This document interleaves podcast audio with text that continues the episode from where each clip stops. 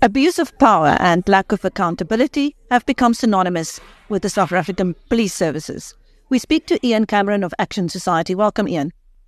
Thank you very much, Chris. It's good to be with you. Thank you for the opportunity. Ian, can you give us the detail of the Minister of Police's security detail at an ANC meeting on the Cape Flats the other night? Oh, it's it's it's really really frustrating to see. So I got contacted by several specialized units uh, in the last week that were ordered to look after the uh, the Minister of Police in Philippi in the Cape Flats uh, just a few nights ago, where he was attending an ANC meeting. And I think the frustrating part of this is that that very area, Browns Farm, namely Browns Farm, hardly ever sees the police because the police themselves don't go in there. It's just too dangerous. So you know, um, now he gets escorted. This is my question. What makes Bheki Cele so much more special than the rest of us, especially poorer communities? They can't afford any kind of other um, uh, resource or help.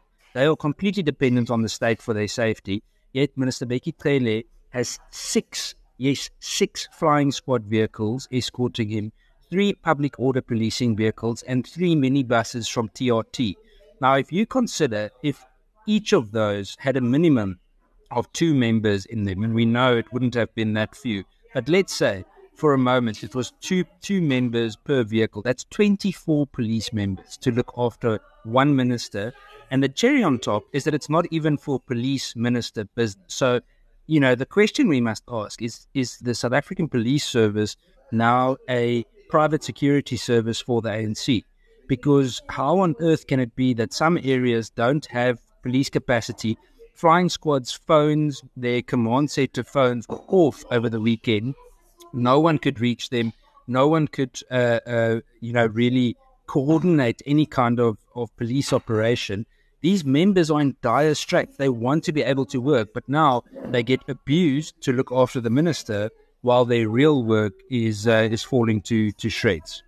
Talking about protection detail, uh, what is the latest on the blue light mafia members who publicly assaulted civilians?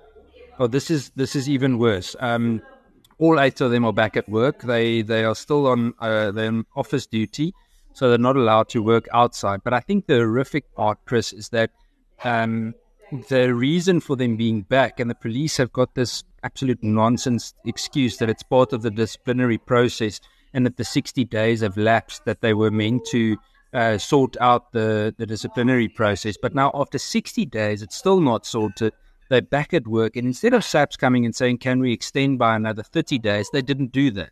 So all eight are back at work despite the fact that they're being investigated. Now, there is no reason on this earth for them to have taken longer than 60 days. On top of that, um, the night before last, I get called by victims saying they are now being asked or demanded by SAPS to come and testify at a disciplinary hearing yesterday.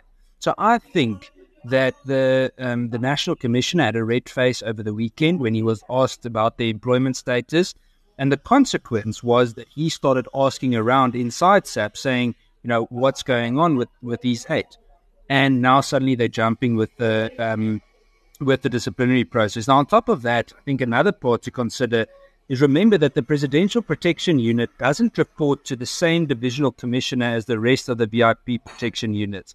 The Presidential Protection Unit reports to Wally Rhoode, and Wally Rhoode actually mainly reports directly to the president. Now, we all know the controversies, not only from our beloved president, but also from Wally Rhoode. So it's basically this little private security force that they've built on the side with police power that benefits a certain group of politicians. Um, so, so no, it, you know, it's it's ironic because on the same day that we hear that they their suspension has lapsed, on the very same day, another blue light accident, a fatal one at that, it happens in the East Rand in Gauteng, in, in close to Kempton Park, where a motorcyclist was killed in a blue light accident. You know, uh, so so these incidents aren't decreasing. There's no form of accountability. The fact that the national commissioner didn't even know what the what the status of this was. Now people can say, but should he know each one? Well, if it's the protection detail of the deputy president, yes, he should know exactly what's going on. Those cops must be held to a higher standard. But instead, South African Police Service in certain parts is becoming an iron fist for the ANC, and it's not doing what it's meant to do. And and and and while those political cops do what they do, the good ones are suffering and are being deployed in places that's too dangerous, or they have to also look after politicians while normal South Africans suffer. Now, Ian, you've spent the morning in Parliament. Tell us what happened. Yeah, so uh, Action Society made two submissions this morning. One regarding a new bill uh, about the Independent Police Investigative Directorate, as we know, IPID, and the other around the NPA. Now, the one around IPID is is is uh, yeah, unfortunately also not great news. The bill um, uh, proposes that more power or control be given to the office of the of the police minister, which means that IPID would report to the police minister, which in effect means that it's no longer an independent body. And we know IPID is not what it's meant to be at the moment, but at least it's something. And uh, if we if we give that to the police minister, he will determine who heads up IPID. Um, so, so, so we presented complete control of IPID. Complete control. I mean, this is the same as having some kind of a regulator, let's say a health services regulator um, that also provides health services. It just doesn't make any kind of sense. It basically means that the Minister of Police will have a complete monopoly on law enforcement in South Africa, law enforcement in terms of SAPS.